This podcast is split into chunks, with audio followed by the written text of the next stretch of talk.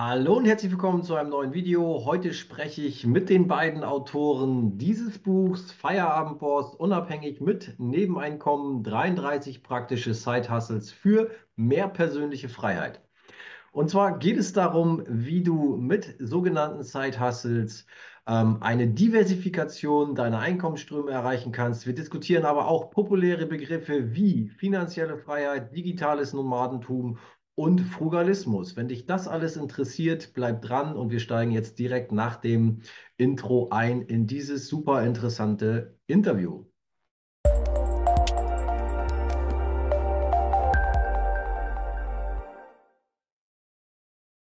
Ja, hallo und herzlich willkommen. Heute habe ich ein Interview. Ich spreche mit Christian und Ruben vom Podcast 9 to 5, die auch ein sehr interessantes Buch geschrieben haben. Aber das alles und noch viel mehr im heutigen Interview. Hallo und herzlich willkommen auch äh, Christian und Ruben. Vielen Dank für eure Zeit. Wie geht es euch heute? Erstmal hallo und nice for having us, wie es so schön heißt. Alles gut soweit von meiner Seite. Ja, hallo. Hallo Vincent und hallo Ruben. Schön, dass wir hier sein dürfen und äh, vielen Dank für die Einladung. Äh, ich bin ein bisschen erkältet, hört man vielleicht ein bisschen nasal, aber es ist nur ein Schnupfen. Also nichts Dramatisches. Ja, dann stellt euch doch bitte einmal ganz kurz mit eigenen Worten vor. Fangen wir gerne mit Ruben auch nochmal an, dass wir einmal ja. äh, auch kurz einen Überblick haben, mit wem wir es hier heute zu tun haben. Also ja, ich heiße Rubén Álvarez Barrera. Wie man unschwer hören kann, bin ich nicht deutscher Provenienz. Ich bin Spanier. Ich sage immer zweiter Hand. Also ich bin hier aufgewachsen. Meine Eltern sind ja in den 60er Jahren rübergekommen. Also ich bin äh, über 50, habe einen ähm, äh, schon erwachsenen Sohn. Da sieht man mal, wie schnell die Zeit vergeht und äh, betreibe mit Christian zusammen den 9-to-5 Finanzpodcast seit nunmehr vier Jahren. Bin im Leben auch angestellt, also arbeite Vollzeit bei einem größeren Unternehmen im Bereich der Logistik und der Geschäftsentwicklung und äh, erfreue mich in meiner Freizeit an gemeinsamen Stunden mit Christian. Ja, das ist so eine gute Überleitung, Christian. Ja. Kurze Vorstellung deinerseits. Ja, ich, ich heiße Christian Schmidt, ich bin auch über 50, ich bin Werbetexter und Autor und passionierter Sidehustler und ähm, ja, freue mich heute hier sein zu dürfen, freue mich über unseren Podcast, der tatsächlich aus einer ja, fixen Idee entstanden ist und mittlerweile schon vier Jahre auf dem Buckel hat. Und wir hatten ja auch dich, Vincent, als einen unserer ersten großen Finanzblogger-Stars im Podcast. Das war eine sehr gute Erfahrung, haben wir neulich auch nochmal zitiert, deine ähm, Pfandflaschensammlungsanekdote. Deswegen äh, schön, dass der Kreis sich jetzt schließt, dass wir jetzt mal bei dir zu Gast sein dürfen und ja, freue mich auf das Interview. Ja, prima. Ihr habt kurz schon den Podcast angesprochen, wo ich ja auch dankenswerterweise schon zu Gast sein durfte. Ähm, ja, könnt ihr den vielleicht noch mal ganz kurz ausführen? Was sind da die Kernthemen? Worum geht's? Ähm, ja, und auch äh, die Erfahrung der letzten vier Jahre äh, mit dem Podcast. Was könnt ihr da einmal kurz äh, mit uns teilen? Also vielleicht sollten wir wirklich einmal anfangen der ganzen Geschichte. Äh, der Christian hat ja, ja eingeleitet, dass dieser Podcast aus einer fixen Idee entstanden ist tatsächlich am Tresen, muss man jetzt wirklich sagen, äh, bei ein paar Bierchen, die wir getrunken hatten, da ist diese Idee entstanden. Wir hatten uns dann besser, wir kannten uns vorher schon, wir waren Nachbarn und haben es dann besser kennengelernt und da ist diese Idee geboren. Und wir mussten uns dann auch am nächsten Tag nochmal vergewissern, dass wir es auch wirklich angehen wollen in der Form, was nicht heißt, dass wir volltrunken waren. Das nicht, aber man kennt es ja, man spricht darüber und am nächsten Tag ist es dann entweder vergessen oder man verfolgt den Gedanken weiter. Ja, und dann haben wir wirklich drei Wochen später, das war, jetzt musst du mir helfen, äh, äh, Christian, weil ich vertue mich ja. immer mit den Zeiten, das war 2018, nicht? November ja. 2018, November Dezember 2018, sehr richtig. Also drei Wochen von der Idee bis zur ersten Episode sind dann tatsächlich drei Wochen äh, vergangen. Aus dem Gespräch hatte sich ergeben, dass der Christian ja eine Vorliebe für Side-Hustles hat, weil er damals ja auch ein Buch herausgegeben oder herausgebracht hat, 33 Guerilla-Geschäftsideen waren das. Äh, mhm. Und ich meinte, hm, das ist doch eine gute Sache, man müsste daraus irgendwie ein anderes Format machen und ein anderes Medium heben. Und äh, ich hatte mich zu der Zeit ein bisschen mit Podcasting auseinandergesetzt, nur fehlte mir der Inhalt, der Content. Und so haben sich dann komplementäre Eigenschaften zusammengetan. Und dann ist dann wirklich diese Idee entstanden. Und seitdem machen wir das jede Woche Sonntag. Ja, klasse. Jetzt ist schon das Wort hm. Zeithassel einmal gefallen. Das wird uns heute noch öfter begegnen. Für diejenigen ja. der Zuschauer, die das Wort vielleicht nicht kennen oder nicht ganz sicher sind, was sich dahinter verbirgt. Vielleicht kann Christian einmal kurz ausführen, wenn er auch da ja schon ähm, äh, frühzeitig äh, äh, drüber geschrieben hat, ähm, was er darunter versteht oder wie man mit diesem Begriff äh, umgehen kann, damit man da nicht falsch abbiegt. Ja, also ehrlich gesagt ist es eigentlich nur das englische Wort für Nebeneinkommen. Und Nebeneinkommen, Nebenerwerb, nebenberuflich selbstständig, das klingt irgendwie immer so ein bisschen laff. Und dann haben wir gedacht, es ist äh, cooler, den Begriff Side-Hustle zu prägen, weil da auch dieses Hustling mit drin steckt und das irgendwie, irgendwie hat das mehr Energie, aber im Grunde genommen könnte man es eins zu eins übersetzen mit Nebeneinkommen. Wobei der Unterschied, ein anderer Unterschied vielleicht noch ist, dass, dass es kein Nebenjob ist. Also das ist ein, glaube ich, ein relativ häufiges Missverständnis Nebenjob kann auch ein Zeithassel sein, aber ein Zeithassel ist von der Tendenz her eine, eine, eigene Geschäftsidee, die man umsetzt, ein eigenes Konzept und ein, eine freiberufliche oder selbstständige Sache. Da werden wir ja gleich noch tiefer einsteigen. Ich will einmal kurz nochmal äh, zurück zum Podcast. Wie muss man sich, wenn man euch ähm, noch nicht kennt oder euren Podcast noch nicht kennt, wie muss man sich das vorstellen? Was ist also thematisch haben wir das äh, besprochen, aber wie läuft äh, so eine Episode ab bei euch? Also ganz kurz noch eine Sache zu unserer Entstehungsgeschichte. Also wir haben mit diesen Geschäftsideen angefangen und haben dann nach einem Jahr ungefähr festgestellt, dass dieses Thema Selbstständigkeit, sich selbstständig machen, gründen, dass das ein riesengroßes Thema ist und dass viele Leute da gehemmt sind oder abgeschreckt sind. Dass aber dieser Wunsch da ist, irgendwas zu machen, irgendwas nebenher zu machen, irgendwas mhm. zu starten.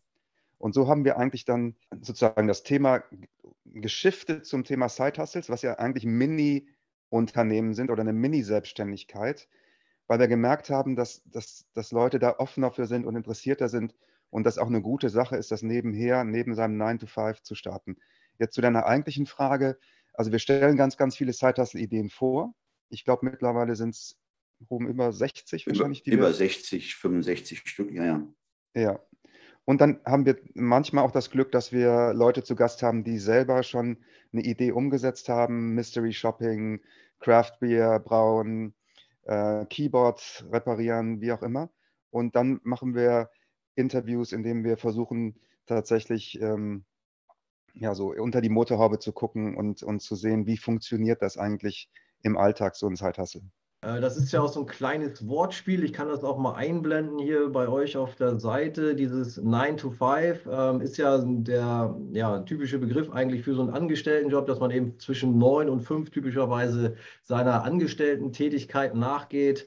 Ähm, und ihr habt das ähm, ja mit dem deutschen Wort Nein, also äh, eine Verneinung, ähm, ja, vorangestellt. Das hat ja sicherlich auch einen gewissen Hintergrund. Hier oben ist das Logo sozusagen. Hier ist auch das Buch, über das wir äh, gleich sprechen.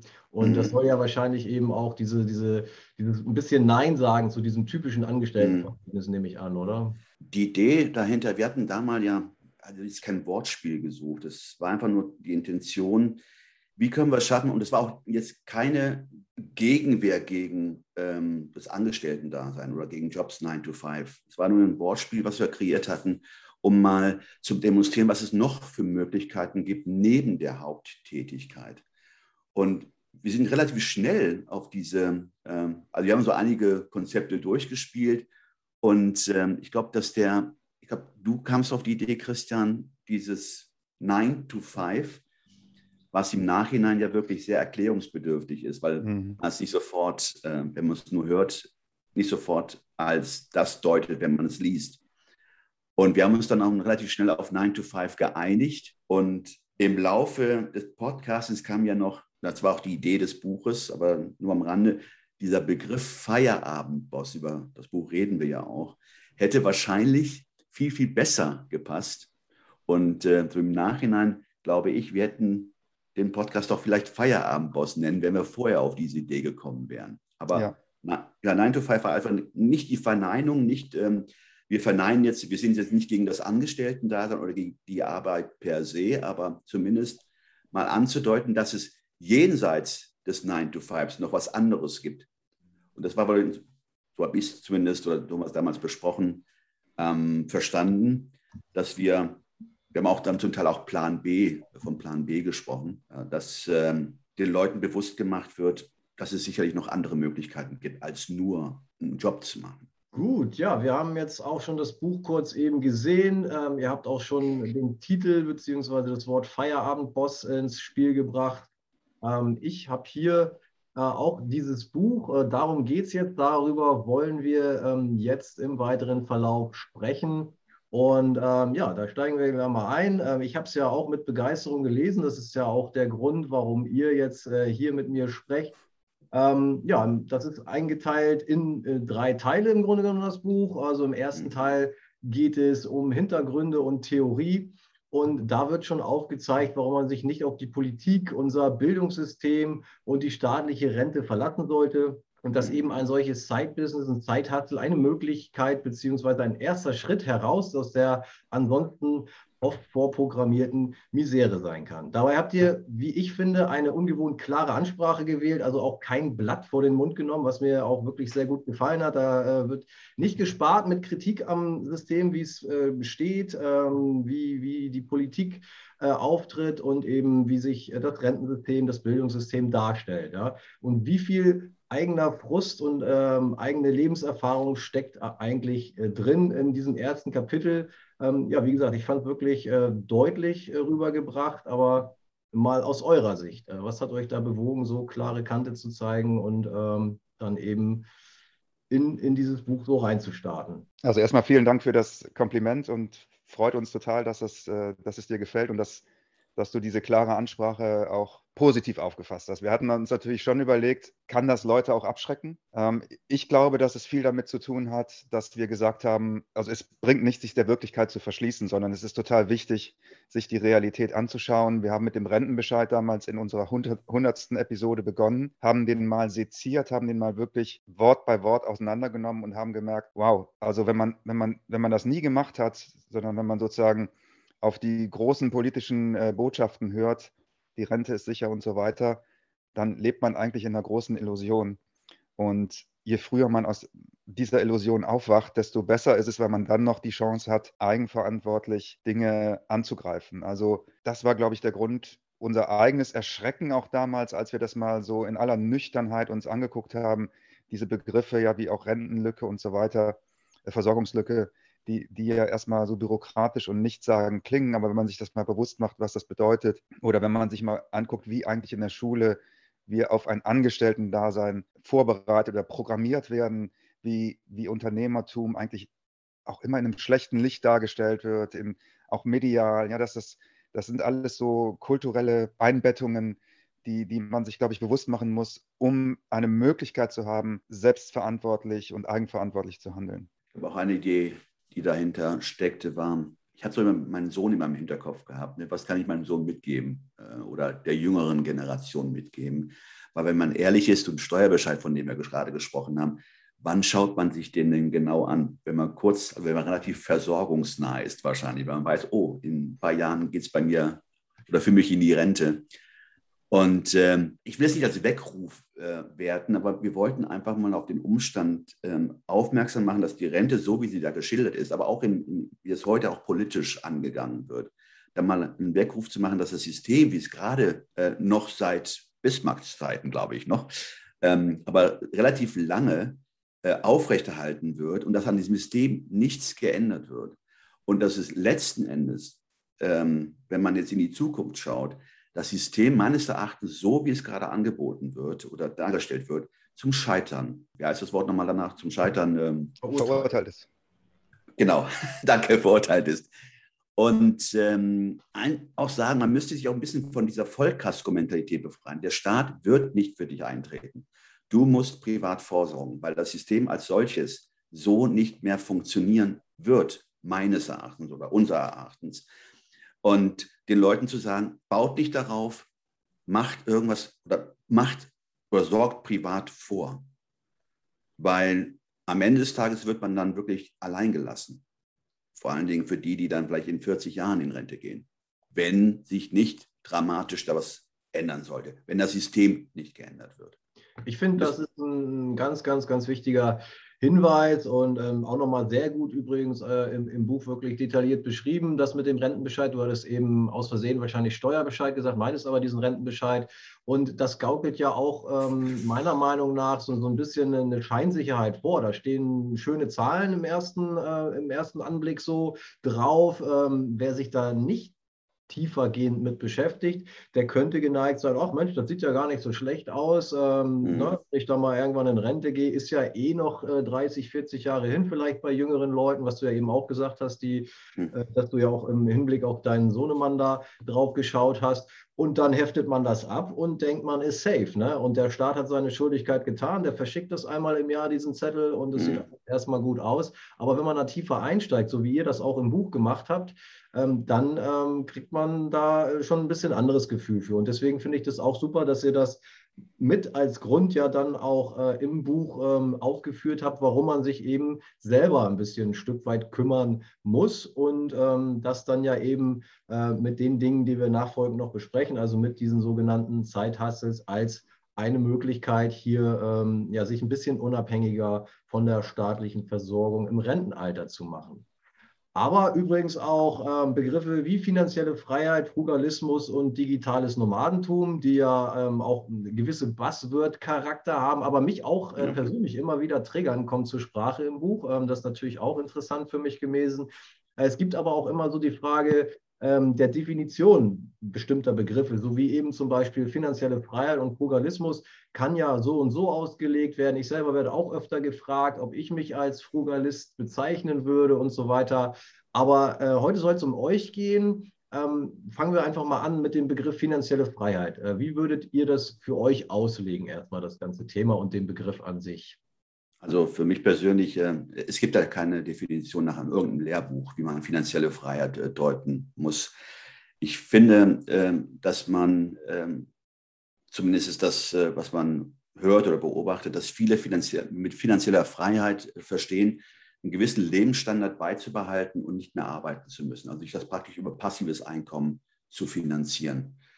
Also praktisch dieses deutsche Vita oder Dolce Faniente. Ich finde es immer interessant, dass gerade mit italienischen Begrifflichkeiten herangezogen werden, um, das, um das Nichtstun zu reden. Aber ich finde, es ist ein bisschen irreführend. Also ich für meinen Teil definiere finanzielle Freiheit, ähm, so wie es auch ähnlich im Buch mit, der, mit dem Begriff Fuck You Money äh, umschreiben. Also sich praktisch ein Finanzpolster aufzubauen, der dich ein Stück weit unabhängiger macht und ich rede jetzt nicht für den Rest deines Lebens, sondern vielleicht für eine Phase deines Lebens. Sei es nun, dass du den Job arbeitest und sagst, ich brauche eine Auszeit, ich mache jetzt ein Jahr Sabbatical nach Rücksprache mit dem Arbeitgeber. Das, ist auch, das muss ja auch klappen. Und du dir dieses Jahr erlauben kannst mit diesem Finanzpolster. Oder vielleicht für dich die Entscheidung triffst du, ich habe jetzt keine Lust mehr, Vollzeit zu arbeiten. Der Job macht mir zwar Spaß, aber ich möchte da ein bisschen mehr Freizeit für mich generieren, dass eine Teilzeit darüber möglich wäre. Also ich gehe weg, weit weg von dieser allgemeinen äh, Definition, so viel Einkommen zu produzieren, dass ich nie mehr arbeiten muss. Wie langweilig wäre das Leben eigentlich, wenn man dann nichts mehr zu tun hat? Ne? Also sich nur dem, dem äh, schöngeistigen, okay, das ist ja kein, also der, der, der deutschen Vita äh, zuwendet. So denke ich einfach mal, dass jeder für sich die Definition, aber den, den, den Weg zu gehen, passives Einkommen aufzubauen, um dann den Rest des Lebens nicht mehr arbeiten zu müssen, ist eine schöne Vorstellung für die, die es so machen wollen. Ich verstehe darunter, sich Möglichkeiten zu schaffen, auch nicht für den Rest des Lebens, sondern auch kurzfristig nach dem Motto, okay, ich bin mit ein Jahr mal weg. Und wenn ich nach Santiago wandern muss, ich finde, das ist eine, eine, eine, sehr, sehr schöne Sichtweise, weil viele mhm. sind vielleicht auch abgeschreckt, wenn man dieses, also dieses vermeintliche endlich finanzielle Freiheit, ich bin stinkreich und muss eigentlich gar nichts mehr machen, sieht, das ist für viele vielleicht einfach so weit weg, dass sie den Weg gar nicht erst antreten. Und da finde ich das mhm. total toll, ähm, dass du das auch so siehst, dass man sich auch Stück für Stück kleinere Freiheiten, kleinere Brocken ähm, der mhm. finanziellen Freiheit ähm, wie auch immer durch passives Einkommen oder durch Side-Hustles oder, oder, oder erwirtschaften kann. Ne? Ich weiß nicht, ob ihr es mitbekommen habt, ich bin ja auch schon länger in Teilzeit tätig. Aktuell bin ich sogar auch wieder ein ganzes Jahr im Sabbatical. Ähm, und ähm, meine Lieblingsgeschichte, auf die wir ja später auch noch kommen, zum Beispiel ähm, mit diesem Pfandflaschen sammeln, dass man ja auch einfach, wie ihr das auch im Buch geschrieben habt, dass man sich ein Ministück Freiheit schon, also wenn es nur das Netflix-Abo ist oder der Handyvertrag, also wir reden hier von 8 bis 10 Euro im Monat, wenn man da einen günstigen Vertrag hat, dass man sich das einfach schon im Vorbeigehen ähm, äh, erwirtschaften kann, indem man einfach Pfandflaschen aufsammelt, zum Beispiel. Ne? Kommen wir später nochmal ausführlicher drauf, aber finde ich eine total mhm. ähm, gute Denkweise, dass es nicht immer so dieses Endziel sein muss, ich muss mehrfacher Millionär werden, äh, damit ich mich irgendwie finanziell frei fühle, sondern diese Zwischensteps sind auch total wertvoll.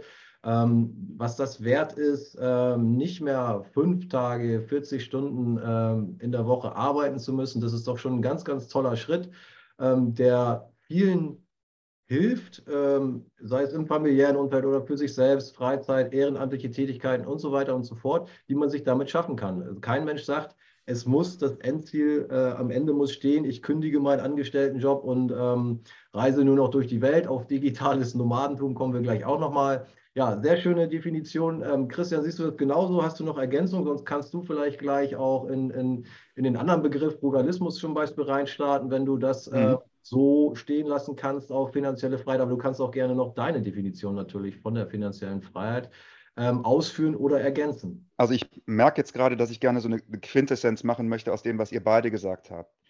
Ähnlich wie bei dem Podcast, wo wir mit Geschäftsideen begonnen haben und dann gemerkt haben, das ist so ein Riesending ja, so wie finanzielle Freiheit, das sieht, äh, ist ein Riesending. Lass es uns mal runterbrechen. Und so ist für uns auch, glaube ich, dieser Begriff Fuck You Money jetzt eher der Begriff, den wir benutzen. Weil das können im Zweifel 10.000 Euro sein, die einem die Möglichkeit geben, einfach mal Nein zu sagen. Also dieses Fuck You Money, dahinter ist ja auch die Philosophie, dass man eben in bestimmten Lebenssituationen auch mal Nein sagen kann. Dieses, dass man nicht immer gezwungen ist, etwas zu tun oder dass es nicht alles dass man nicht in so einem Korsett lebt, sondern dass man in bestimmten Situationen, wenn es für einen wichtig ist, eben sagen kann, da mache ich jetzt nicht mehr mit, das möchte ich nicht. Auch das Thema Meinungsfreiheit spielt da mit rein. Kann ich mich im Zweifel gegenüber meinem Chef einfach dann auch anders positionieren, weil ich sage, du, ich bin jetzt auf diesen Job nicht so angewiesen. Also wenn du jetzt meinst, du kannst mich hier äh, mobben oder tyrannisieren, dann bin ich halt weg. Also diese, diese Idee, dass man, dass man eben Fuck you sagen kann, das finde ich, find ich einen wichtigen Aspekt. Und dafür muss man nicht eine Million auf dem Konto haben, sondern das können auch kleinere Beträge sein, die ihm ein kleineres Polster sein, das einem diese Möglichkeit gibt. Frugalismus, ich bin mir nicht sicher, ob ich Frugalist bin. Ich glaube, von Natur aus bin ich es. Aber ich sehe das eher als einen inneren Prozess. Also ich, für mich ist das eher eine philosophische Frage, dass ich, dass ich mir die Frage stelle, kaufe ich zum Beispiel etwas, weil ich ähm, darauf programmiert bin, dass Konsum mich glücklich macht. Ja, also ich habe eine, ich weiß, ich hatte Phasen im Leben, wo ich so emotional gekauft habe, wo ich bestimmte Gefühlszustände durch Konsum erzeugen wollte. Und diese, diese Selbsterkenntnis, das nicht mehr zu brauchen und dadurch auch wieder freier zu sein, also auch da finde ich, spielt Freiheit eine große Rolle, wenn, denn wenn man nicht abhängig ist vom Konsum, dann erlebt man ja auch mehr innere Freiheit, weil man Optionen hat, weil man sagen kann, ich könnte das jetzt machen, aber ich muss es nicht machen. Ich kann auch so sozusagen zufrieden sein. Und von daher glaube ich, dass, dass das eine, eine, ein innerer Prozess ist, der einen dazu führt, dass man vielleicht auch andere Dinge mehr hinterfragt. Ja, dass man sich immer wieder fragt, mache ich etwas aus eigenem Antrieb? Ist es mein ureigenstes Bedürfnis oder mein Traum oder ist es etwas, was mir vielleicht auch durch eine Marketingindustrie, durch eine Werbeindustrie durch die Medien, wie auch immer, sozusagen eingepflanzt worden ist. Also wie kann ich mich von diesen Dingen auch frei machen? Ich glaube, das ist beim Thema Frugalismus etwas, was oft nicht so mit besprochen wird. Es geht sehr oft dann um Spartipps und so ganz praktische Sachen. Aber ich glaube, vieles fängt tatsächlich im Kopf an. Ja, auf jeden Fall. Äh, Ruben, möchtest du noch was ergänzen zum Thema? Ja, also ich, äh, ist es ähm, richtig, was der Christian sagt. Mir fiel gerade nur ein, das ist ähm, Frugalismus, ähm, das ist ja eine Entwicklung, die aus den Vereinigten Staaten rüberkommt. Dieses Wort Frugalismus ist ja kein neues Wort. Mir fällt einfach nur ein, Frugal, wenn Frugalismus dann hilft, sich der Lifestyle-Inflation zu erwehren und das nicht zuzulassen. Das heißt ja nichts anderes als Sparsamkeit. Aber Sparsamkeit nicht in dem Sinne von ähm, Entbehrungen hinnehmen, sondern zu überlegen, wie der Christian schon sagte, auch mal so ein Mindset anzulegen. Brauche ich denn? Brauche ich gewisse Sachen? Muss ich mir Sachen kaufen, weil es auferlegt ist oder auch variiert ist? Einfach mal eine Frage mehr zu stellen und sich vielleicht auch mal eine Nacht Zeit lassen, bevor man eine Entscheidung trifft und ähm, sich ähm, zum Kauf entscheidet. Also das ist echt eher so eine, ähm, so eine Mindset-Geschichte, wobei heutzutage wird ja Fugalismus mit dieser Bewegung äh, ab 40 in die Rente äh, gleichgesetzt. Ähm, das ist ja ungefähr, geht, ja in die gleiche Richtung wie bei eben mit der finanziellen Freiheit. Wenn es hilft, ähm, dir Freiräume zu schaffen, ist es gut. Aber es sollte meines Erachtens nicht einhergehen mit Entbehrungen. Also das Leben sollte doch immer noch lebenswert bleiben. Absolut, auch sehr schön äh, zusammengefasst das Thema. Also da kann man natürlich äh, unendlich auch äh, einzeln über die Begriffe schon ähm, hm. diskutieren. Hm. War mir nur äh, einmal wichtig, dass wir eure Sichtweisen zu diesen Begriffen erfahren, weil sie ja eben im Buch eben auch vorkommen und eine Rolle spielen. Und schlussendlich auch ähm, ein, ein weiteres äh, Wortgebilde digitales Nomadentum, vielleicht auch einmal ganz kurz erklären, was dahinter steht und ob ihr vielleicht auch ähm, eigene Erfahrungen in dem Bereich habt, ob ihr schon mal so als digitale Nomaden vielleicht ähm, einen Zeitraum in eurem Leben unterwegs seid oder äh, wie ihr euch das vorstellt oder warum das eben auch vielleicht für euch nichts ist. Ähm, äh, sagt ja keiner, dass das jeder praktizieren muss, ähm, kam aber eben auch oder kommt auch in dem Buch vor. Ja gut, das ist die Frage jetzt, wie man, und das ist auch wieder ein definitorisches Thema, wie sieht man digitales Nomadentum? Ich persönlich ähm, habe sicherlich Erfahrung mit den digitalen Arbeiten im Ausland, aber ich habe das nicht als Nomadentum für mich definiert, sondern das waren mehr im Sinne von Arbeitseinsätzen. Aber das ist die Frage, was ist das überhaupt Nomadentum? Was ist dann wirklich, du, du verlässt dein Land für eine gewisse Zeit und fährst irgendwo hin, wo es vielleicht dann günstiger ist zu leben oder das Wetter ist besser und ähm, bist denn dort, nutzt die Vorteile, also diese Art Geoarbitrage. Ist das eine Einstellungssache? Also ich habe in, insofern kaum Berührungspunkte mit diesem Begriff digitales Nomadentum, weil ich mir so, was das angeht, nie mehr Gedanken gemacht habe. Und ich war auch nicht längere Zeit weg, um ja für mich irgendwelche Erfahrungen ziehen zu können. Also ich hätte für mich persönlich lass mal die Arbeitseinsätze weg, die ich hatte im Ausland, die würde ich nicht als digitales Nomadentum definieren. Ich weiß nicht, ähm, da hat sicherlich der Christian, ja, der hat ja, du hast ja, was das angeht, auch, aber es nannte sich nicht digitales Nomadentum, wenn ich mich recht entsinne. Du hast es ja dann mehr Work, Workation genannt. Das ist eine neue Begrifflichkeit dazu kommt. Ne? Ja. Äh, also ich habe es im, genau, im Frühjahr ausprobiert. Wir waren in, ja. in Mexiko für zwei Monate. Ich muss dazu sagen, äh, kleine äh, Randbemerkung, dass digitales Nomadentum in Mexiko tatsächlich verpönt ist. Also das ist ein Schimpfwort und mhm. die, ähm, die Mexikaner äh, mögen auch keine digitalen Nomaden, weil die sich da so ein Image aufgebaut haben von Heuschrecken, ja, die sozusagen ähm, nur die, die Infrastruktur nutzen und äh, dann weiterziehen. Äh, fand ich eine interessante Beobachtung. Ich habe es probiert, ich fand es sehr attraktiv. Ich werde es auch diesen Winter wieder machen. Ähm, das ergibt sich aber einfach aus dem Arbeitskontext, dass ich das Werbetexten äh, von überall machen kann. Äh, ich brauche eben nur einen Rechner und eine gute Internetverbindung und insofern bietet sich das an, dann ja die geografischen Vorteile äh, zu nutzen oder Geoarbitrage zu machen. Das, das ist meine, meine, meine persönliche Erfahrung mit, mit dem digitalen Nomadentum. Ja, auch interessant der Aspekt mit den Mexikanern, dass sie das gar nicht so toll finden. Ja, und ähm, dann haben wir jetzt da ja auch verschiedene Erfahrungen und äh, Ansichten gehört.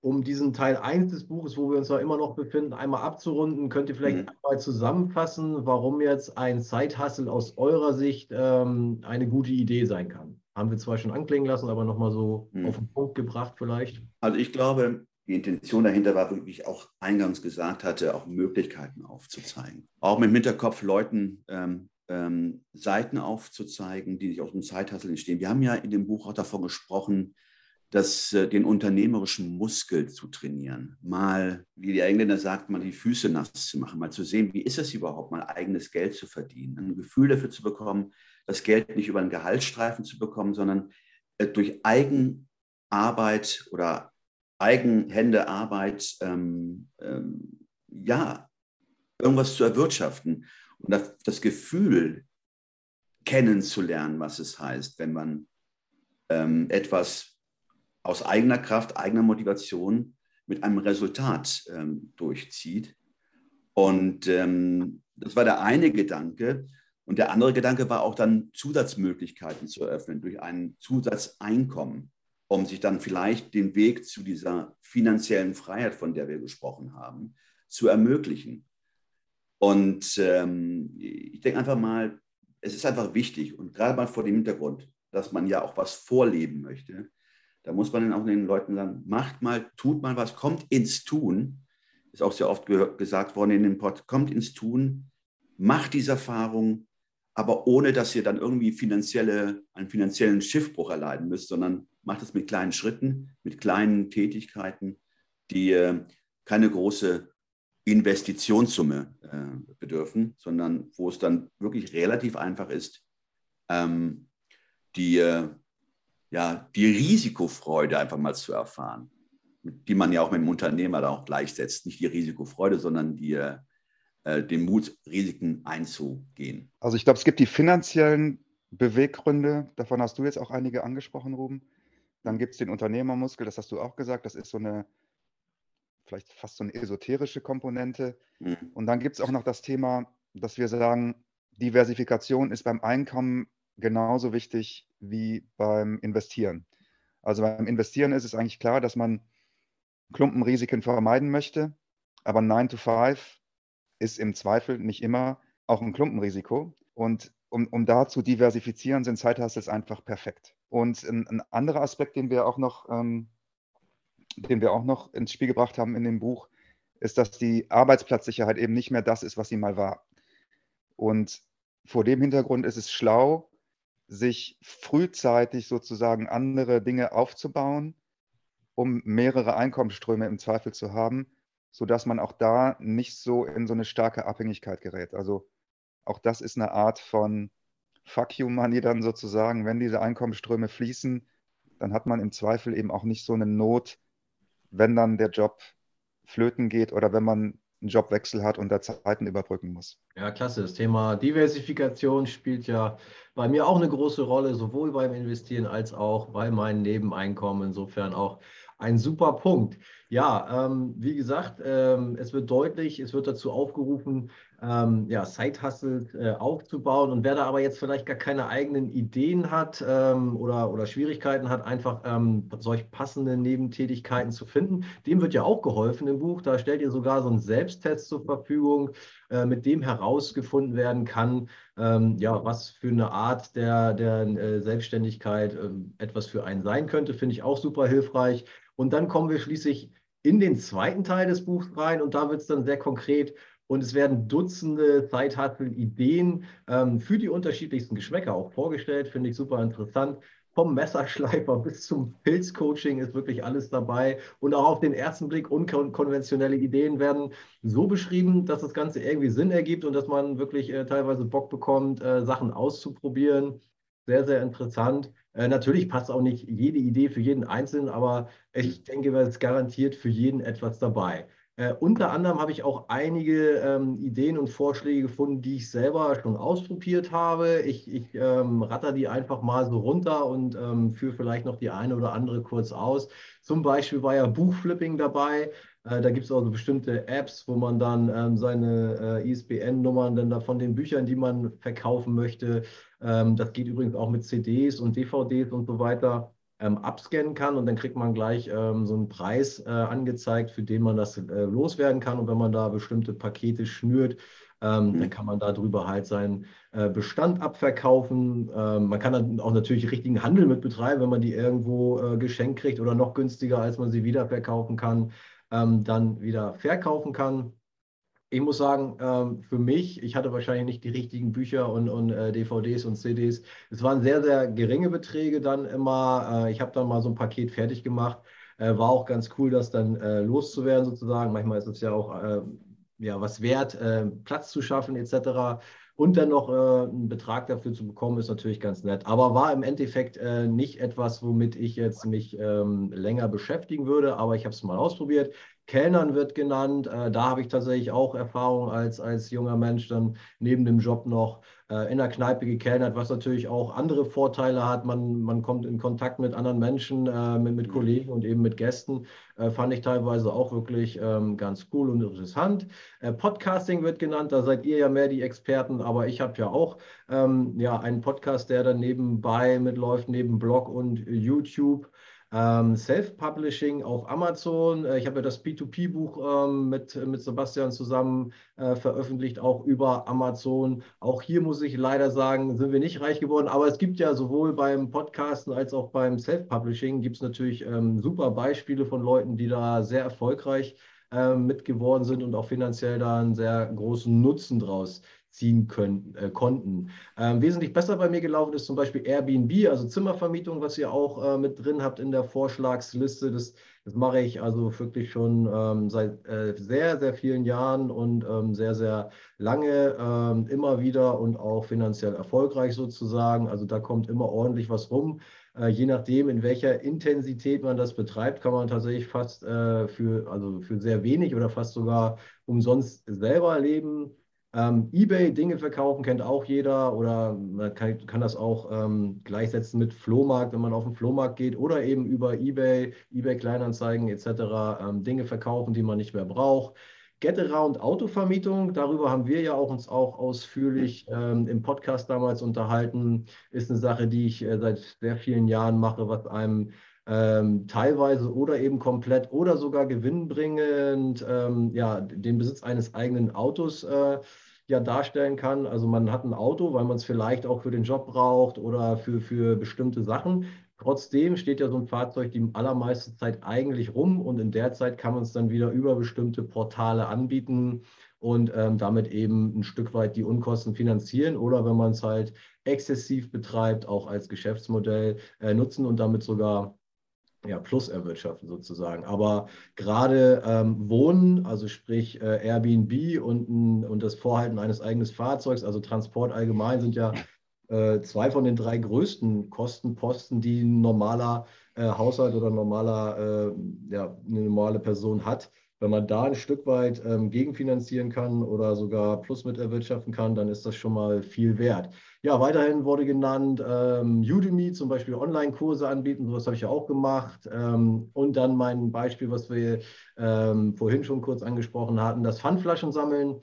Ja, ich habe schon gesagt, man kann da ganz easy sein Netflix-Abo, beziehungsweise ihr habt das auch im Buch geschrieben. Ich habe das Beispiel einfach nur nochmal wieder vorgeholt, damit man sich eben auch vorstellen kann, ähm, dass es ja damit losgeht, sich kleine Ziele zu setzen, ja, nicht dieses ganz entfernt erscheinende, äh, diese finanzielle Freiheit, die da irgendwo ganz weit hinten ist, sondern einfach erstmal sagt, Mensch, ich will jetzt hier mein Netflix-Abo oder mein Handyvertrag ähm, irgendwie gegenfinanziert bekommen äh, mit irgendeiner solchen Nebentätigkeit. Und dann kann man eben, äh, wie ihr das beschrieben habt, in einem urbanen Park ähm, einmal äh, die Runde drehen und dann hat man im Grunde genommen genug Pfandflaschen, äh, die man ähm, dann zum Automaten bringen kann. Und man kommt nach eurer Rechnung, äh, Rechnung schon unoptimiert äh, auf einen Stundenlohn von 9 Euro, der dann ja übrigens auch ohne Steuern und andere Abzüge behalten werden kann. Fand ich also auch, auch ganz interessant. Das mal äh, zu meinen Sachen, die ich jetzt äh, in dem Buch wiedererkannt habe, die ich selber schon mal ausprobiert habe. Und mich würde natürlich interessieren,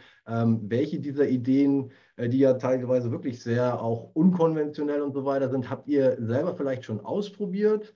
Äh, welche Erfahrungen habt ihr da gemacht äh, dabei? Und war denn vielleicht auch schon dieser gewünschte äh, sozusagen Game Changer dabei, dass ihr sagt, naja, ich bin jetzt halt wirklich ein ähm, sehr großes Stück weit unabhängiger von meinem Angestelltenjob oder ich fühle mich da jetzt auch äh, ein bisschen diversifizierter aufgestellt, was meine Einkommensquellen angeht. Also da ähm, sind jetzt natürlich die Sachen gefragt, die für euch nachhaltig funktioniert haben. Nicht so wie bei mir, ja, ich habe jetzt einmal so eine Bücherbox über Momox verschickt, äh, wo ich sage, ja, das war es jetzt nicht so, sondern eher so Airbnb ist bei mir was, was ich dauerhaft weitermache, ähm, äh, hier die Autovermietung und so. Das sind wirklich Bestandteile meiner Einkommensströme jetzt über Jahre, die sich etabliert haben. Wie sieht es da bei euch aus? Eine Anmerkung zu, deinem, zu deiner Momox-Geschichte. Du hast gesagt, das hat so diesen Effekt, dass man im Zweifel auch ein bisschen Platz schafft. Ne? Also unter diesem frugalistischen äh, Gedanken. Das ist auch tatsächlich so die Einstiegs, der Einstiegszeithassel, den wir häufiger schon empfohlen haben, weil das ist etwas, das man sofort anfangen kann.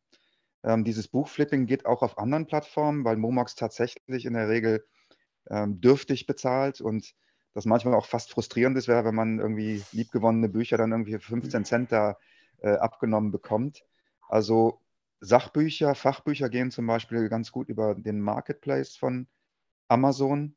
Da hat man zwar relativ hohe Gebühren, aber man kann eben auch ein einzelnes Buch für 10, 20, 30 Euro verkaufen und hat dann entsprechend äh, größere ähm, Gewinnspannen auch. Also das nur als, als kleine Anmerkung noch dazu. Amazon Marketplace ist eine Alternative zu Momox.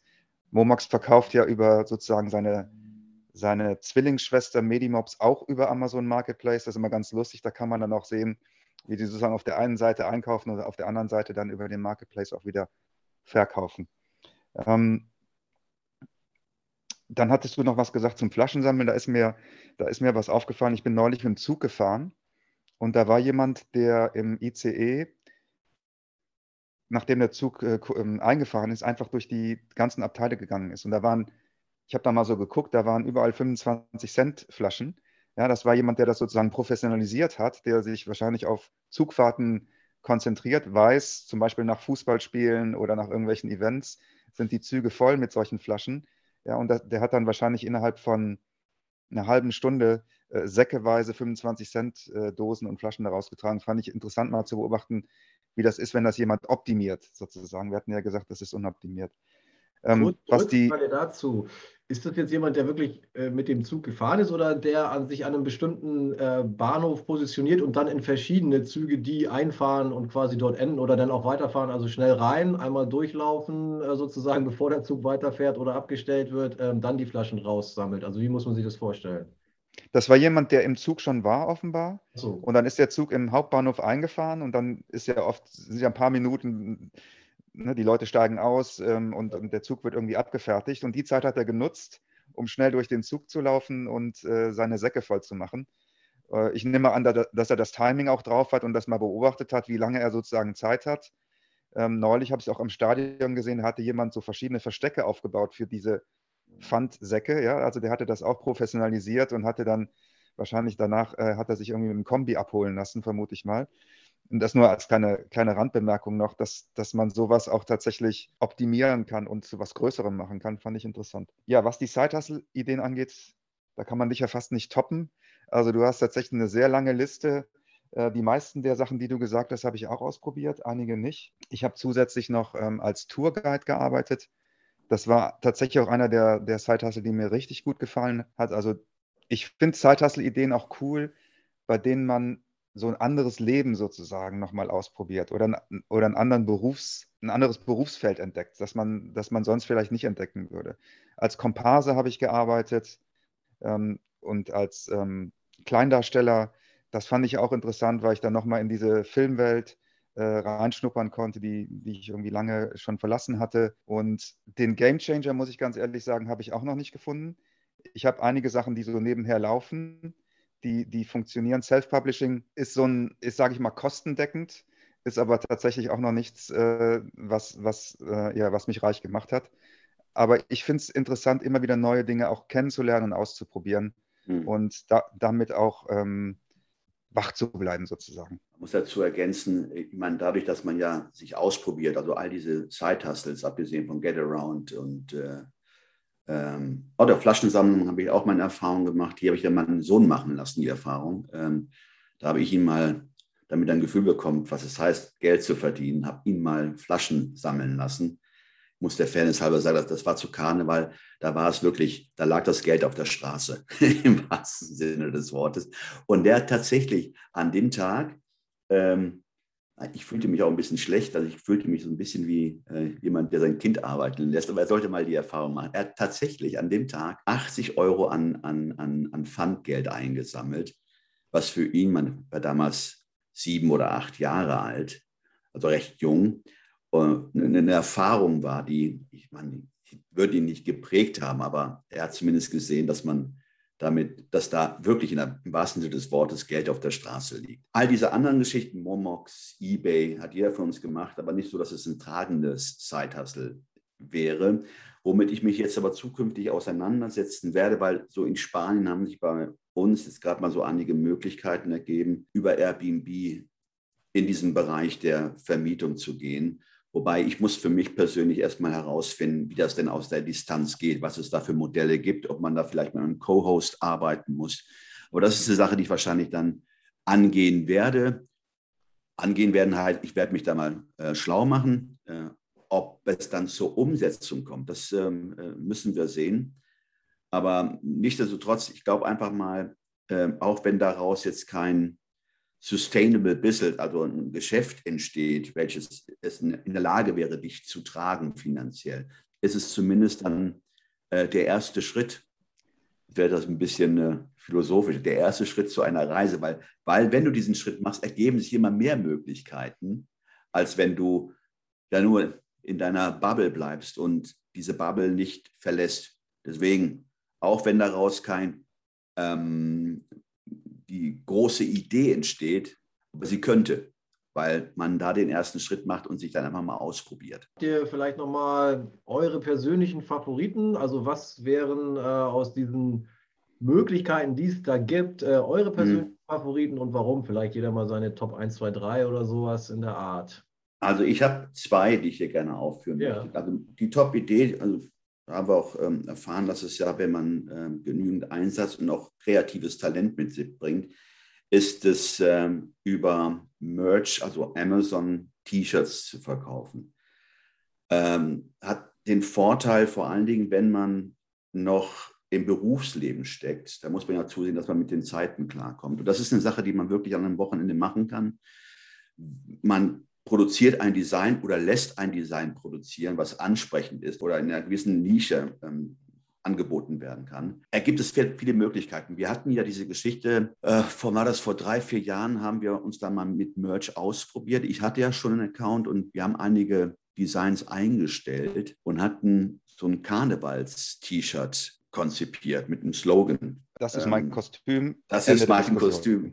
Ende der Diskussion und waren wirklich sehr überrascht, was, was denn da gerade mal zur Zeit, also das war natürlich sehr saisonbedingt, zu Karneval verkauft worden ist. Also wir haben, glaube ich, da in der kürzesten Zeit ähm, in einem Monat 1000 Euro erwirtschaftet. Nur mit dem Verkauf von T-Shirts. Und dieses T-Shirt wird immer zu Karnevalszeiten, hier in Köln sind das, glaube ich, ja drei Sessionen, wenn man bedenkt, wir haben ja mal Karneval im Sommer, Karneval in der Session und es wird immer noch nachgefragt. Und wenn man da wirklich eine Vielzahl an Designs einstellt, die ansprechend sind, die gewisse Nischen bedienen, kann man sich dadurch gewissermaßen ein passives Einkommen aufbauen. Also es ist wirklich skalierbar. Man muss sich dann auch diese Stufen verdienen. Das heißt, es gibt ja, du kannst erstmal 50 T-Shirts oder 50 Modelle einstellen. Und wenn du da gewisse Verkäufe getätigt hast, dann kannst du die nächste höhere äh, ins nächste höhere Tier gehen, dass du praktisch, du kannst ja in der höchsten Stufe über fünfstellige Designs einstellen, also 10.000 Stück, glaube ich, verschiedene Designs.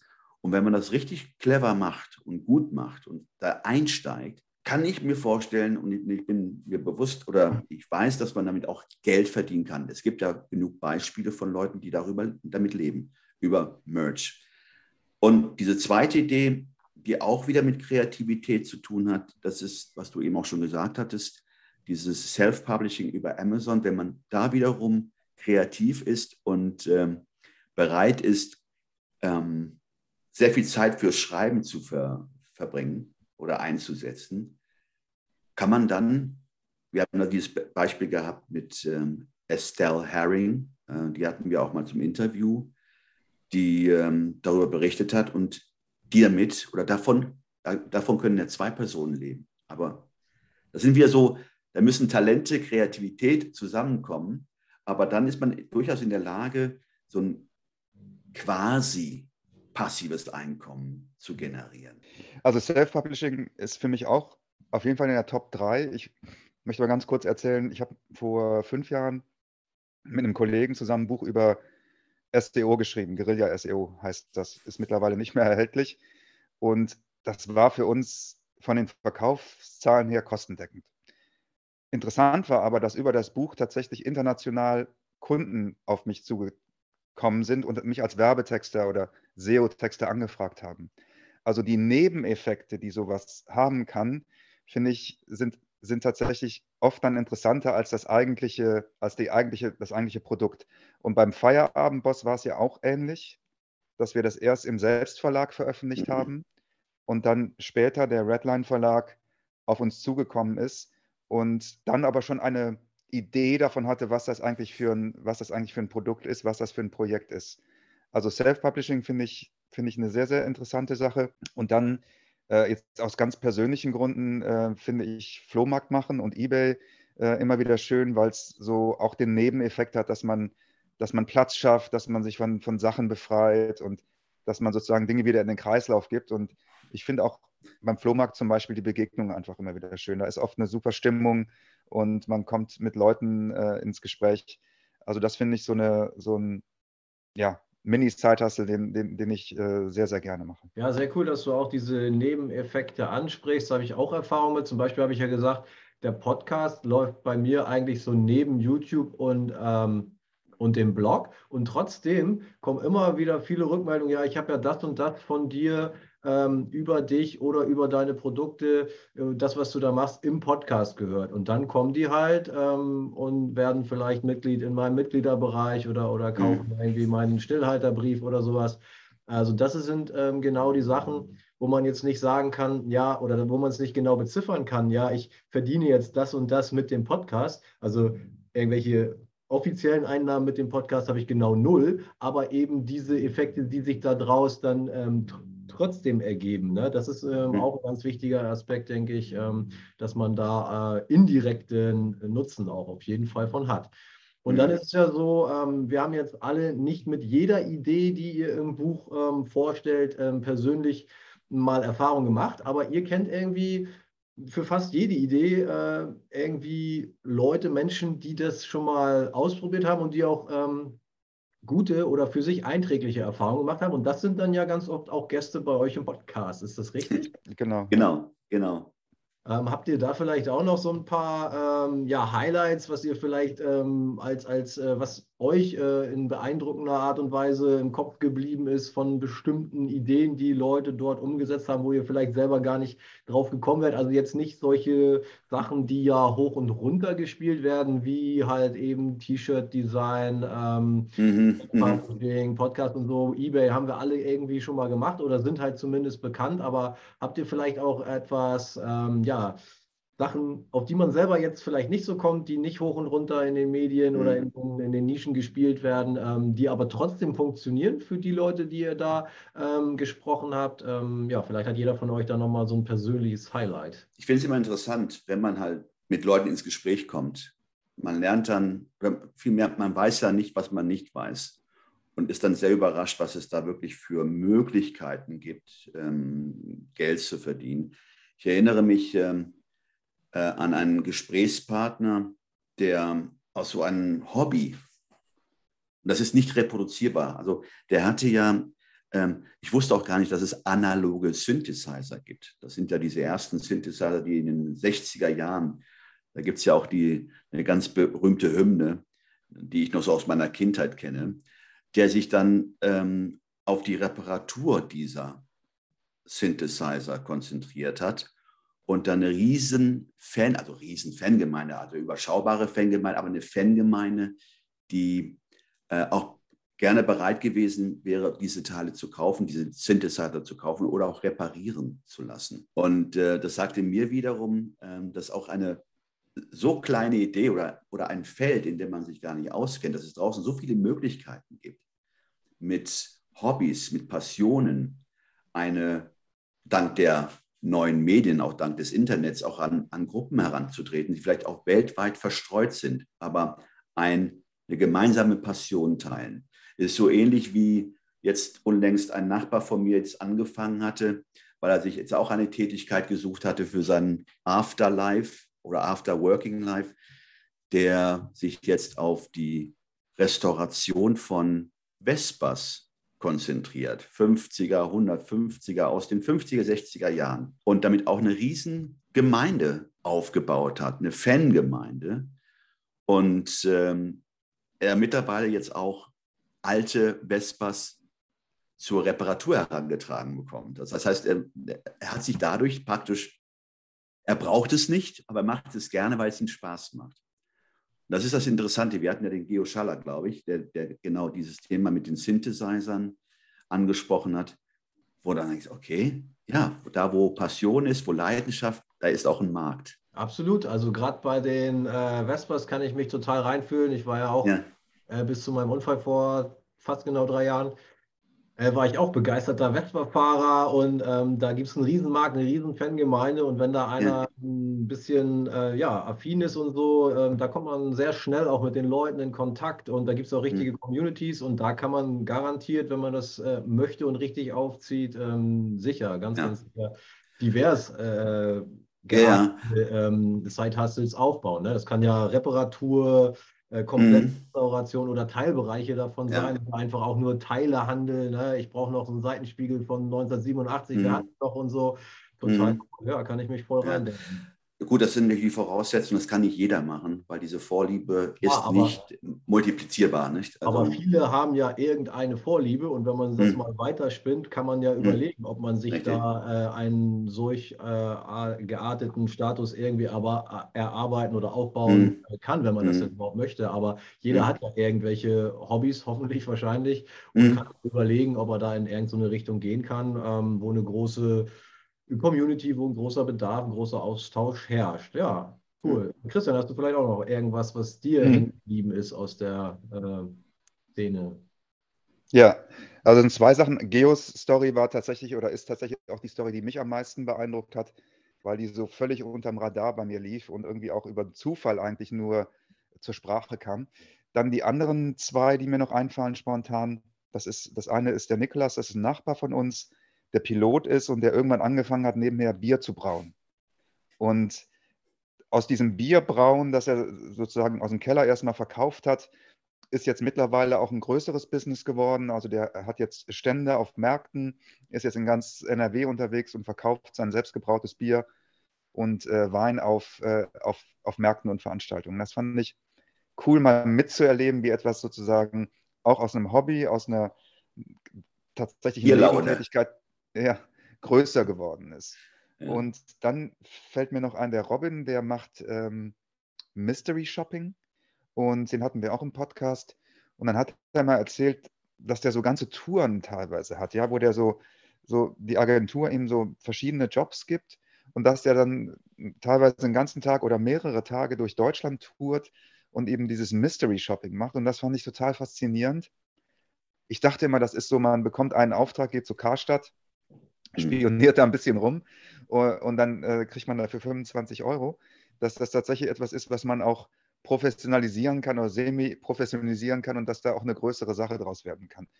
Ich finde es immer faszinierend, wenn man dann so Leute trifft, die sich in irgendwas so reingefuchst haben oder auch in irgendwas reingestolpert sind. Das ist auch so eine, so eine Erkenntnis, die wir jetzt, glaube ich, aus diesen vier Jahren Podcasting gemacht haben, dass viele Side-Hustles durch Zufall entstanden sind oder durch ach, einfach mal so einer Stimmung nachgeben, einfach mal irgendwas ausprobieren. Und nicht mit einem großen Plan, nicht lange diskutiert, sondern einfach mal machen. Und das ist, glaube ich, auch die Botschaft, die wir versuchen immer wieder zu vermitteln. Am besten einfach mal machen, mal gucken. Ich finde es zum Beispiel jetzt, Vincent, du hast diese Liste aufgezählt, die ich wirklich äh, bemerkenswert finde. Aber da zeigt sich für mich, dass du diesen, diesen Unternehmergeist hast und diese Lust am Ausprobieren. Ja? Und das finde ich eben, das ist etwas, was man sich, glaube ich, immer, was man kultivieren sollte, dass man, dass man offen ist für neue Ideen und dass man es einfach mal macht und guckt, was passiert. Ja, cool. Also ich wollte dich gerade noch mal bitten zu erzählen, was denn eigentlich Mystery Shopping ist, aber wir machen das anders, weil das kann man ja super cool auch ähm, zum einen in eurem tollen Buch nachlesen, zum anderen hast du gesagt, ihr hattet denjenigen auch im Podcast zu Gast. Also nochmal der Aufruf, Hört euch den Podcast an, ähm, guckt einfach mal rein, ob die eine oder andere Folge euch vom Titel anspricht. Da sind immer tolle Sachen dabei. Und natürlich nochmal die klare Empfehlung, dieses Buch, da wird es auch beschrieben. Ja, ähm, ich würde auch langsam zum Abschluss kommen. Wir plaudern schon äh, eine knappe Stunde, glaube ich. Ähm, ich will mhm. einmal natürlich noch auf den dritten Teil des Buches an, ähm, äh, zu, zu, sprechen kommen. Ähm, da wird dann ähm, ja, zu, zur Umsetzung motiviert sozusagen, dass man dann vielleicht ähm, nochmal den letzten Kick bekommt, ähm, sich mit dem Thema äh, ja, nebenberuflich irgendwas aufzubauen, Side-Hustle etc., egal wie man es nennt, äh, zu beschäftigen. Ähm, es gibt die Auswertung des äh, eingangs angesprochenen Selbsttests und darüber hinaus gibt es ähm, auch wirklich fundierte Marketing. Äh, Marketing-Tipps von euch Profis finde ich auch ganz cool, ähm, die dann ein solches Side-Hustle oder wenn man eben auch schon irgendwas hat. Also es war tatsächlich auch für mich nochmal äh, interessant zu lesen. Ne? Ich bin ja auch mit Blog und YouTube etc. unterwegs. Also Webseitenoptimierung, was du ja vorhin auch schon gesagt hast, SEO und so weiter. Gibt es nochmal richtig handfeste Tipps, um dann ein eventuelles äh, Side-Hustle, was man sich da aufbaut oder schon hat, in die richtige Richtung zu pushen. Abschließend würde ich jeden von euch nochmal bitten, ähm, ja, nochmal vielleicht äh, euer wichtigstes Learning, euren wichtigsten Tipp für die Zuschauer da draußen äh, mit auf den Weg zu geben, damit sie nicht in Altersarmut enden und vielleicht ähm, sich eines solchen ähm, Side-Hustle hingeben. Mhm. Also was ich jetzt äh, euch da draußen mitgeben möchte, ist das, was ich auch meinen, meinen Kindern sage, und meinem Sohn und meinen Nichten und Neffen gerne mitteilen möchte. Das ist einfach mal man muss den ersten Schritt mal wagen, man muss sich ausprobieren. Man so, sollte sich auch vor Augen äh, führen, dass ähm, äh, nicht immer jemand da ist und dich auffängt. Also sprich, wenn wir bei dem Thema Rente, Altersarmut sind. Weil ich einfach der Auffassung bin, dass äh, wenn man sich nur darauf verlässt, man verlassen ist. Und ich finde es einfach wichtig, sich auszuprobieren, ins Tun zu kommen, auch einfach mal zulassen, nicht zu scheitern, Erfahrungen zu machen, sage ich immer. Also man scheitert nicht, man macht Erfahrungen.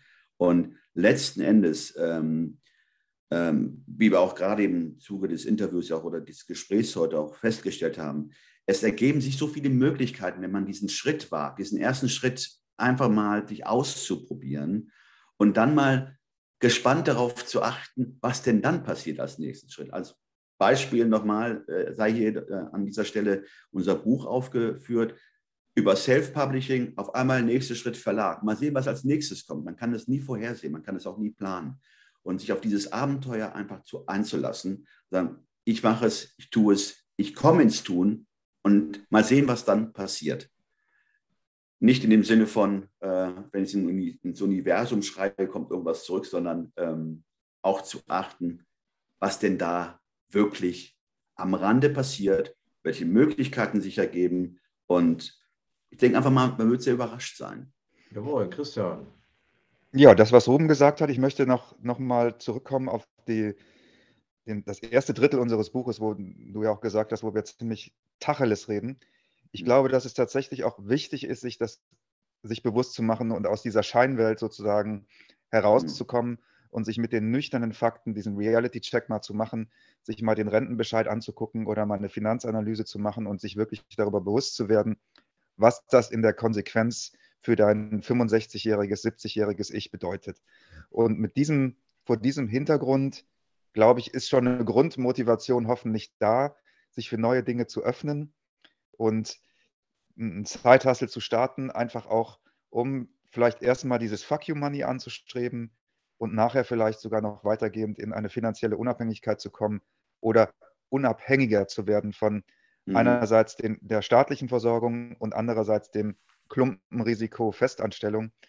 Das wäre, das wäre so mein, meine Idee dazu. Und dann, was ich auch noch wichtig finde, und da würde ich die Leute auch an, an dich verweisen, finanzielle Bildung, sich, sich mit dem Thema Investieren auseinanderzusetzen, weil das der nächste logische Schritt ist, wenn man sein Einkommen diversifiziert hat und mehr Einkommen hat, dass man sich dann überlegt, wie kann ich aus diesem Geld mehr Geld machen, wie kann ich mich diesem Thema nähern. Also finanzielle Bildung, Eigenverantwortung, Engagement, das wären so die drei Stichworte.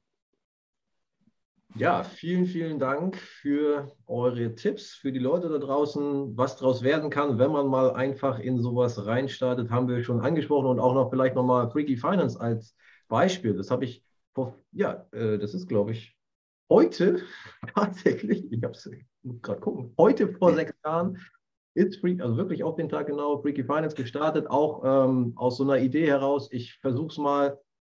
Und am Anfang äh, war da natürlich auch erstmal kein monetärer Return. Das waren dann eher auch die Bekanntschaften, die Leute, die man dadurch äh, kennengelernt hat, die Möglichkeiten, die sich darüber ergeben haben. Und jetzt, sechs Jahre später, könnte ich nur allein von diesem Blog, von diesem Projekt äh, Freaky Finance leben. Und ähm, das ist ja es gibt sicherlich Leute, die schneller einen Blog erfolgreich äh, monetarisieren, aber es gibt eben auch ganz, ganz viele, die nach fünf, sechs, sieben Monaten ähm, mhm. die Segel streichen. Ich habe durchgehalten, ähm, weil mir das damals schon äh, so viel wert war, die Kontakte und die Möglichkeiten, die sich einfach dadurch äh, ergeben haben, ähm, mhm. aufgrund dessen am Ball zu bleiben. Und ähm, erfreulicherweise hat sich das dann so entwickelt, dass ähm, schlussendlich jetzt sogar ähm, ein super Gehalt dabei rauskommt, sozusagen. Also ähm, das, was Ruben vorhin gesagt hat, einfach mal starten und gucken, was sich daraus ergibt. Wie ihr mit eurem Buch erstmal im Self-Publishing und dann kommt der Verlag, was kommt dann? Ja, genau, das kann sich mhm. alles so entspinnen und ergeben und das sind einfach tolle Sachen. Ähm, und das ist auch der Grund, äh, warum ich schon so viel ausprobiert habe. Das eine taugt einem dann, das andere funktioniert besser und so weiter mhm. und so fort und jeder ähm, wird etwas herausfinden für sich, wenn er denn genug Dinge probiert. Okay. Absolut. An dieser Stelle Happy Birthday. Ja, danke. Also das war jetzt, das habe ich echt gerade mit Blick auf das ja. Datum ähm, gesehen. Ich wusste, dass es diesen Monat ansteht, aber es war wirklich ja. der 14.09.2016. Da gab es den ersten Artikel auf Wikipedia. Cool. Ja. Vielen das Dank. Baby hat, das Baby hat laufen gelernt. Mal. Ab, ab äh, dieses Jahr dann schulpflichtig sozusagen. Ne? Ja, genau. aber die Schultüte wird selber gemacht. Ja, genau. Das ist alles äh, in Eigenproduktion. Vielen Dank, ja, ihr Lieben. War äh, ein tolles Gespräch, hat mir sehr viel Spaß gemacht. Ähm, ich hoffe, die Leute können da was ähm, für sich rausnehmen. Äh, war, glaube ich, sehr, sehr viel Info drin, sehr viel Ansporn und äh, tolle Ideen. Wie gesagt, ähm, unbedingt reinhören, 9 to 5 Podcast. Mhm. Und wer angefixt ist, dann natürlich auch sehr, sehr gerne ähm, das tolle Buch Feierabendboss. Ist natürlich ähm, in den äh, gängigen Portalen zu beziehen oder eben auch auf eurer Seite, habe ich es auch gesehen, kann man sich da nochmal informieren. Vielen, vielen Dank für das Gespräch. Ich wünsche euch alles Gute und ähm, bis bald mal wieder. Vielen Dank. Danke. Vincent. Danke. Tschüss. Danke. Auf die nächsten sechs Jahre.